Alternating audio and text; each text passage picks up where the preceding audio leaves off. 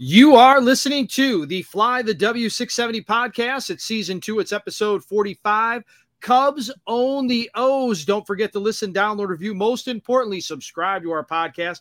Follow us on the socials, Fly the W670 on Twitter and Instagram, and Fly the W on Facebook, or email us at Fly the W670 at gmail.com. Crawly, before we get started, I want to make sure all the dads out there that subscribe and listen, I want to wish everybody a happy Father's Day, and I wish you a happy Father's Day as well.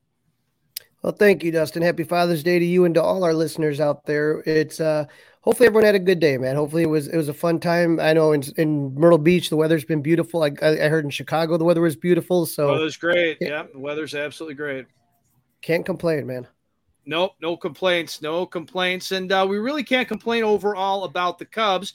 They've uh, been hosting the uh, Orioles uh, the last couple of days, and based on the title, Cubs own the Orioles.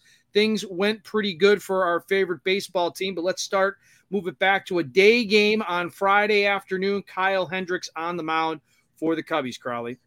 Yeah, the Cubs won this one 10 to 3. It was the first start for Hendricks since he almost threw that no hitter against the Giants he uh, he wasn't as sharp as he was that day. He went five innings. He gave up two runs on five hits with one K, threw 88 pitches.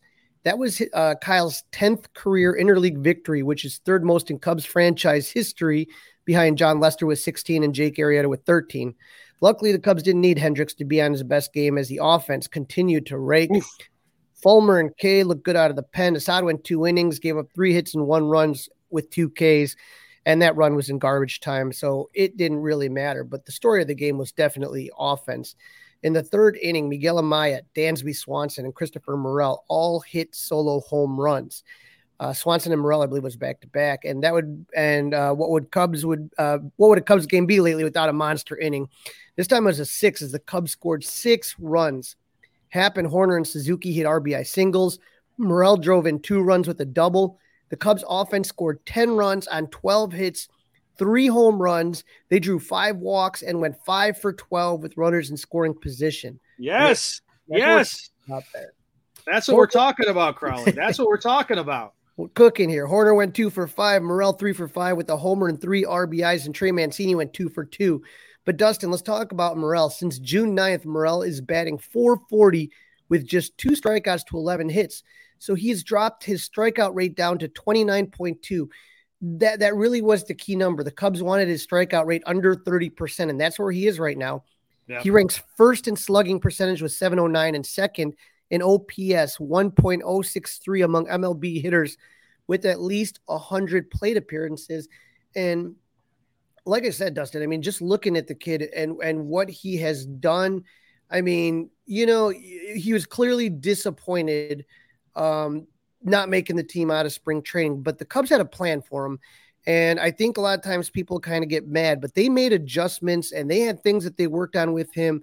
And I think what you're seeing is that's what is kind of paying off right now. Absolutely paying off, no doubt about it. They they've uh, given him time, they've stuck with him, they've believed in him. Now, Crawly, you just got to find a regular spot for him, right? Because the bat's too hot to take it out of the lineup. But again, there's th- that's why MLB now has a DH. You know what I mean? We don't have to use yeah. catchers all the time. We can actually use a guy who could actually hit. Now, whether you know he may be one of those guys that likes to play rather than just hit, but right now, most home runs Cubs in first 29 games of a season since 1906. You had Gabby Hartnett with 12 amazing. in 1925. Absolutely, it's, it's just amazing. Yeah. Right. Hank Sauer with 12, Billy Williams with 12, and Christopher Morel with 12. The most home runs in the first 29 games of a season was Sammy Sosa with 13. So when you're talking about Sosa and Williams, and and I know maybe some of our listeners aren't as familiar with Hank Sauer, he was just an incredible. He was an MVP for the Cubs in the 1950s. So I mean, what he's doing is just kind of video game stuff. And and and if you don't want to go all the way back to Hank Sauer in the 1950s, this graphic for anyone that's subscribed to the scores uh, YouTube channel, we're on that now. You could take a look. But the most home runs since May 9th, when Christopher Morel got called up, Shohei Ohtani has 15, Aaron Judge 13, Old Cub Jorge Soler 13, and then Christopher Morel's right there with JD That's Martinez crazy. at That's 12. absolutely crazy. That's crazy. It, it, it, it's I, I really am happy for him, and I think this almost shows. I think for the people out there, and I was one of them. I'll raise my hand, guilty. This is probably why they started him down in the minors like they did. I think they really got his confidence going. He got at bats right away all the time, built that confidence up. And since he's came here, he's been really, really good. And not only that, they made adjustments to his swing, where they put his hands. And I, I really felt like it's paid off. I, I, like I said, they got a great hitting instructor in John Mallee down at AAA. Uh, he was the Cubs hitting coach in 2016 when they won it all. So the guy knows what he's talking about. So um, just great, you know, and and and so that was an exciting game, and and you know that was coming off a Pirates series where they were scoring more than ten runs, but that offense kind of disappeared, Dustin, in game two a little bit. Yeah, a little uh, bit, but it was the return of Justin Steele, so that was great news.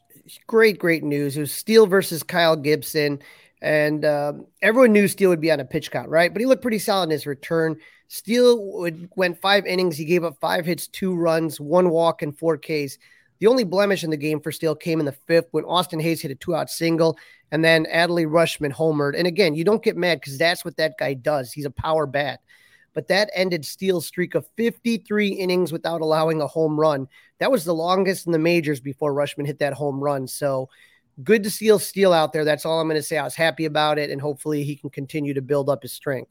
Yep. Other than that home run, you know, I, I really was liking what I was seeing. Um, the bullpen was warming up right before he threw that, so they knew that it was getting close. But uh, they wanted to, they wanted to leave him in there a little bit longer, and luckily uh, the Cubs would go on to uh, some good things in this one, Crawly. Yeah, unfortunately, Kyle Gibson was able to tame the Cubs' offense that had been so explosive. The Cubs caught a break with two outs in the third when, with one out, Yan Gomes struck out, but the pitch bounced off and ricocheted off the catcher, and Holmes and Gomes hustled the first. So that was the first base runners the Cubs had for the day was on a strike three that bounced away from the catcher. Yeah. Then Miles Mastrobuoni grounded, out. So so Gomes was out at second, Mastrobuoni at first. You know, and, and and he's fast. And then Mike Tauchman, the Palatine pounder, the pride of Palatine, he's going to walk. And then Nico hit a double to center, bounced over the center fielder's head and then it bounced up and it hit the middle of the basket and then stayed in play.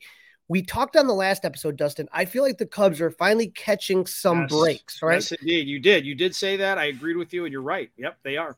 Because if that ball goes into the bleachers, it, it, it's only one run that scores. But because it bounced back into play, both runs scored, and so that that ended up being huge. Uh, the game was tied on the Rutschman home run on the top of the fifth. We talked about that, but in the bottom of the fifth, Yan Gomes led off the inning with a double. Mastrobuoni hit a sac bunt to move him to third, and Tauchman hit a sac fly. The Cubs lead three to two, and that's how it would end. The offense had only four hits and two walks, only six total base runners, one for four with runners in scoring position. But to me, obviously, still coming back is big. But I thought the bullpen, right?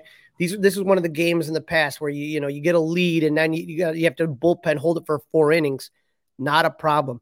No uh, problem. Julian no. Mer- Merryweather went one inning. Mark Leiter went two, and then Adbert Alzolay closed it out with two strikeouts. Julian Mer- Merryweather extended his scoreless streak to 10.2 innings, the longest mark of his career. He is definitely in David Ross's circle of trust on that one. That's a good way to put it in, in his circle of trust. Crawly, I know you're on the road. We're going to talk about that in a minute. So I don't know if you caught it. I was on the road myself in the car listening to Pat and Ron and Zach. Did you hear about the umps not knowing what the count was? and having course, to go to New that's, York. Uh, that's CB. so that's CB Bucknor. Okay. And, and, and here's the thing I'm going to tell you is that CB Bucknor, Angel Hernandez has not been calling games this year, so right. CB Bucknor's up there as one of the he's worst. The new, umpires. He's the new, yeah. He's getting the he's the new guy, yeah. Uh-huh. He's always been bad, but when you had Angel Hernandez, you know at least it could kind of look away somewhat. But but yeah, CB Bucknor lost lost uh, lost the count in the ninth inning, and it's just like they had to replay all the pitch sequence. The guy is just awful. I, if you go to my Twitter at Crawly's Cubs, I always tweet the umpire scorecards. It's one of my favorite Twitter sites and they kind of just give you a report card on how the umps did. And CB Bucknor is one of the worst umps. He just is. Yeah, that was kind of weird. And we were they they were doing a good. I'm driving right, so I can't see anything, but they were doing a great job describing what was going on as they always do. And I was a little bit worried that Adbert was going to get thrown off a little bit because he was in such a good rhythm. That was a great save by Adbert Alzolay. That was fantastic. He was he was pumped up, man. I just love the kid's energy, you yeah. know. So you talk about a circle of trust, right? I mean, he is definitely he is definitely the guy now. He's that ninth inning guy, no doubt about it. Right, you're, you're starting to figure it out. You, again, you, you have Merryweather's doing really well. The whole bullpen has performed well during this um during this stretch, this run of wins that the Cubs ha- went on. And that's the thing. We've talked about runners in scoring position, and we talked about the bullpen, and and with those being positive, with both of those things being positive lately, that's why the Cubs have been able to run off that winning streak. No doubt about it. So that's five in a row now, Crawly, right? Five in a row after Saturday's win. Right. And so that takes us to game three Jameson Taillon versus Dean Kremer. The Cubs will lose this one six to three, so no sweep. But you know what, man? The Orioles are a really, really good team. We talked about it. They, they are second in the AL East, which is a really tough division, and they have been playing great ball. And so I, they're still, even after everything that happened, I want to say they're still seven and three in their last 10, even though they lost two to the Cubs. So they are a really good team. And so to accept expect a sweep would have been really tough. I was really happy with two out of three. Extremely but happy. Extremely happy with that. After game two, though, I was worried because even though the Cubs won that game, you saw some of the negative issues with the Cubs offense pop up. In game three, it got even worse. Mike Tauchman started out the game with the leadoff home run to put the Cubs up one to nothing. His homer came immediately after he threw out Austin Hays at home plate at the top half of 10, the top half of the first. So I just know Pat, he's always talks about, you know, you make that great defensive play. You usually make a good offensive play when you come up. So that was awesome. And he's Dan's, been so good too. I mean, you know, the Palatine pounder, he has been so, so good. I thought he looked good. I remember being out in spring training and I'm like, man, I, am like, I didn't even know Tauchman was still in the league. And I'm like, this guy looked all right. I was kind of surprised when he didn't make it out. Remember, say I had that yeah. uh, oblique, and I thought I remember you saying that. I remember it. you were talking. You were talking to him back then. You were. Yeah, he, he looked really good, and he was in a, and they played him a lot too. They were definitely giving him a look. So you know he's done great, and so Dansby also had a single in the first, but for the rest of the game, the Cubs only have one hit after the first inning. Down two to one in the fourth and two outs, Cody Bellinger reached on a fielding error by right fielder Ryan O'Hearn. Originally, that was called a triple, but the scorer changed that to an error but Christopher Morel hit a two run homer. So this guy again to put the Cubs up three to two. Video game stuff, like you said, video game stuff. Right. And but unfortunately, that was the last hit the Cubs would have on the day. Three runs on three hits, two of them home runs, two walks, 11 Ks, and one for five with runners in scoring position. Now, on the pitching side, Jameson Taillon took the loss. He's doing okay up until the fourth inning with Anthony Santander gave up uh, hit a home run off him to tie the game at one. Taillon then gave up a single, walked the next batter, and gave up another single to Ramon Urias that put the Orioles ahead two to one, but got out of the inning by getting uh, Adam Frazier to line out, and then Nico and Dansby turned a nice double play to limit the damage. But he Taillon came out in the fifth, everything was fine, but in the sixth inning things fell apart. He gave up a leadoff single to Ryan O'Hearn and a double to Aaron Hicks to put runners at second and third and no outs. Ramon Urias hit a sac fly to tie the game. Taillon's day was done. Lefty Anthony Kay was out of the first out of the pen. He gave up three straight singles before he was pulled, and then Michael Fulmer came in and gotten out, and the Cubs were down five to three. Hayden Wesneski came into the game in the seventh and pitched three innings. He gave up three hits, one run, two Ks. Dustin, question I had, and I, and I was wondering what your thought on this. Should Wesneski have come into the game immediately in the sixth inning, like after Taillon was fine in the fifth, right? He struggled in the fourth. He did okay in the fifth. Were you fine with David Ross trotting him out, or if Wesneski was going to come out of the pen, should he have maybe come out I, in the sixth? I, I agree that with that. I, I think he should have come out in the sixth. I do, especially if th- they obviously had that plan going in, right? So I, I think that was a little bit of a mistake. But again, the the offense needed a little bit more, right? You're, you're not going to win a lot of games, but uh, I think that was a mistake. I thought it was weird. Now, the Cubs did have a chance to come back in the eighth inning when, with one out, Mike Baumann hit Miguel Amaya and then Nick Madrigal back to back hit by pitches.